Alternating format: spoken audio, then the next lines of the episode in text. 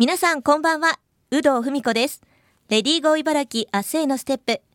この番組では、現代の働く女性を取り巻く様々な課題にフォーカスし、リスナーの皆さんと一緒に女性が生き生き働ける社会について考えていきます。さて、今回のテーマも、新しい働き方、メタバースについてです。フリーアナウンサーで、現在 VR 法人ヒッキーで営業 PR マーケティングチーフを務めていらっしゃいます大河原あゆみさんに3週にわたりお話を伺っています。先週はメタバースの可能性について詳しくお伺いしました。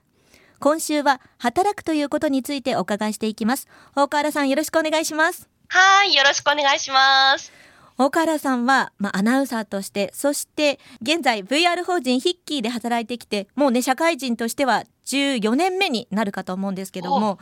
ね、どんなことを感じましたか？今まで働いてきて。今もうそんなに経ったんだって思ったんですけど。そうなんですよ。私もさっき計算したんですけど。そうですね。働いてきて思ったこと。そうですね。やっぱりあの軸はぶれていなくて、うん、世の中に分かりにくいことっていうのをやっぱりすごい噛み砕いて一般の方々にご理解いただけるように丁寧にお話ししていきたいっていうのがやっぱり芯ではあるんですよね。うん。はいただやっぱりそのアナウンサーとして曲アナで最初始めた時に、うん、すごくやっぱりアナウンサーって幅広いものをテーマに進めていくわけじゃないですか、はい、でもなんか自分が一番伝えたいものって何なのかなっていうのが、うん、昔はやっぱりふわふわしていて、はい、でその中で自分がこれだって思ったのがやっぱりテクノロジーっていうところだったんですよね。はい。でそれがなぜかっていうと、うん、やっぱり自分の父親がもともとあの半導体の設計をする人間で、えーはい、あのゴリゴリエンジニア出身みたいなところもあり、うん、その技術って本当に人々を救ったり楽しませたりしてくれるものなんですけど、うん、新しいものほどよくわからんし、はいそれがやっぱり人に伝わりづらいっていうところを感じてたんですよ。うんうん、でその中でやっぱり、あのー、まあ、今私が仕事にしている VR みたいなところっていうのはこれからもっともっと来るなって思うしその割にはやっぱり世の中にまだ知られていないし、うん、メタバースの面白さ伝えたいなって思った時に、まあ、こちら側に大きくシフトをして、はい。アナウンス業やりながらだけど、やっぱりその営業とか広報とかをやるっていうのは、まあ、そのアナウンス業から外れてるように見えてずっとやってることは変わらないというか、うん、伝えたいことの解説をしているっていう感じなんですよね。うん、うん、だから単純に名前の呼び方職種が変わったように見えるだけっていうふうに思ってますいつも。はい。なるほど。その幼少期の経験も現在のお仕事につながってるってことなんですね。そうですね。やっぱり、うん、うん、父の背中を見て育ってきたので、うんうんうん、エンジニアさんの苦労みたいなものを世に出していきたいみたいなところがありますね。でも今ってまあそのアナウンサーって決めずに営業も広報も全部っていうのもできる時代ですよね。そうですね。いや、あの、いい時代になってきたなと思っていて、なんか昔の日本って、一つの会社に長く勤めてなんぼみたいなところがあったし、うん、それが褒められた時代だったと思うんですね。でも、今っていうのは、もう世界的にいろいろなカードを持つこと、いろいろな面を持つことっていうのがすごく認められてきて、働きやすくなったなというふうに思いますし、なんかこれからはますますそういうふうに、あの、いくつかのスキルを掛け合わせるっていうことが求められてくる時代なんじゃないかなというふうにも思ってますね。うん、本当にそうですよね。まあ、ちなみにアナウンサーとしてまあね最初は働き始めたと思うんですけどもそういうアナウンサーだとこう女性っていうところをまあ意識せざる得ない職業かなと思うんですが女性が働くということについて何か感じていることはありますか？そうですね。今まあ育児とかも含めて男性も割とやってくるようにはなってきてるので、うん、まあ、あんまり一概には言えないかなというふうには思うんですけど、まあ、どうしても、あのー、ね、女性か男性かにかかわらず、うん、母親だから子供のそばにいてあげたいっていうのはやっぱり思うところであるわけじゃないですか。うん、その中で自分が、えっと、選びたいと思った時に、なるべくそばにいられるような勤務方法を、メタバースだと選べるっていうところが、はい、この、まあ、VR 法人筆記でやっててよかったかなって思うところなんですよね。はい、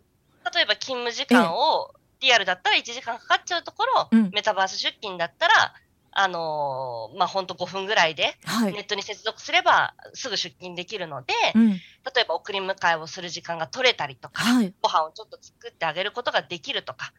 ほんのちょっと心の余裕を持つだけで子供に優しくなれたりすることもあると思うんですよね。そうですね。それを叶えられるっていうのが、まあ、今、メタバースの会社に勤めててよかったなって思うところかなと思いますね。いや、そういう意味では、子供を持つ、まあ、お母さんにとってはすごく働きやすい環境ということですよね。そうですね。だから本当に妊婦さんになっても働いてる子がいます。はい、うん。あ、えっと、じゃあそういう意味では産休育休って会社の中でこうどれくらいの方が取られてるとかあるんですか？今まだ始まったばっかりの会社なんで、そこは特にまだあの明確なルールはないですね。うん、うん、でもかなりとまあギリギリ逆にギリギリまで働いてる方の方が多いっていうことですかね。そうですね。体に負担がかかりにくいので、うん、まあ、あの、リアルで、あの、外に出たり、うん、あの、移動したりしないので、例えば今みたいに感染症にかかりにくかったりだったりとか、うん、あの、外からの様々な、あの、何かしらね、害っていうのが少なくなりますので、うん、まあそういったところはすごくいいかなと思いますね。うん、ちょっとお伺いしたら、子連れ出勤もありなんですよね。あ、リアル消費者においてですよね。はい、リアル消費者において。はいそうです。リアル出社をする場合でも、あの、弊社の場合はすごく子育てに対して前向きな会社で、うん、もう社長がみんな大変だから、いざとなったら連れてきていいよって言ってくれてるんですよ。だから、もう本当に会社の中に、あの、ベビーサークル置いてあったりとか、遊べるおもちゃもありますし、まあ、ある程度の年齢の子が、あの、来る場合には、下の子の面倒を見てあげたりもするっていう、すごい あったかい感じですね。うん、いや、もう本当に理想系みたいなね、会社ですけども、まあ、この番組自体が女性が働きやすい会社、社会っていうのを、まあ、考えていこうっていうのがテーマにあるんですけども、それはどういうものだと岡原さんは思いますか？そうですね。女性の働きやすさも本当にいろんな面があると思うんですけど、うん、やっぱりその、なんだろうな、様々な体の変化であったりとか、はい、人生のステージでいろんなものを迎えたときに、その変化に対して、うん、あの、周りが認めてあげられる環境っていうものを整えられるかどうかなんだと思うんですよ。うん、ガチガチに決まったルールの中で、うん、こうでなければいけません。それ以外は、あもうこの組織からは外れるしかないみたいな状態にしないことだと思っていて、本当にね、男性だとか女性だとか性別って関係ないと思ってて、人生いつ何が起こるかわからないじゃないですか。はい、それをなんかこう寛容に助け合えるっていうことが本当重要なんじゃないかなと思いますね。そのためにルールを変えていけるっていう柔軟性がそれぞれのやっぱり会社だったり社会に必要なんじゃないかなと思います。うん、そういう意味では VR 法人では結構そのルールをこう人によって変えるみたいなことをやってらっしゃるってことですか？あそうですね、はい、ちなみに、まあ、うちはそのアバター出社が、まあ、メインなので、まあ、中にはその例えば精神的に身体的にあのリアル出社が難しくて、うんうん、あのアバターじゃないと出社できない人っていうのも中にはいるんですね。で、やっぱりそういうメンバーの中には、ある一定期間、どうしても、例えばいきなり1ヶ月休まなきゃいけなくなっちゃった、みたいなこともあるんです。でもそういう時に、お互いあるよねと。お互いあるかあるから、もう、その、支え合っていこうねっていう文化があるので、もうあの人どうしてまた休みなのかなみたいな、うん、もう文句が出ることすらまずないんですよ。それがない。なんかもう当たり前にフォローしちゃうというか、はい、あ、あの人いないから、じゃあ私ここの部分こっち巻き取っとくね、みたいな。私こっち連絡しとくわ、みたいな感じで。いや、なんか後でごめんとか言われても、いや、ごめんって言われてもみたいな。そもそも感じなんですよ、ね。えーですよね。だから仕事をその人に依存させないってことだと思います。うん人為的なところに頼らない。みんなで回せる空間にしておくってことですよね。うん、仕事を。素晴らしいですね。いやでは最後にあの番組をお聞きの働く女性に向けての岡原さんからメッセージを一言いただければと思います。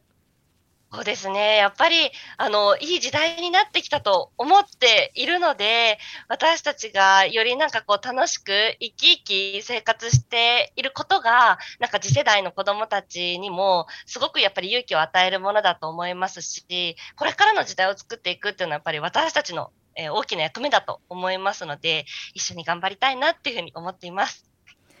岡原由美さんに3週にわたり新しい働き方メタバースをテーマにお話を伺ってきました。岡原さん本当に素敵なお話ありがとうございました。ありがとうございました。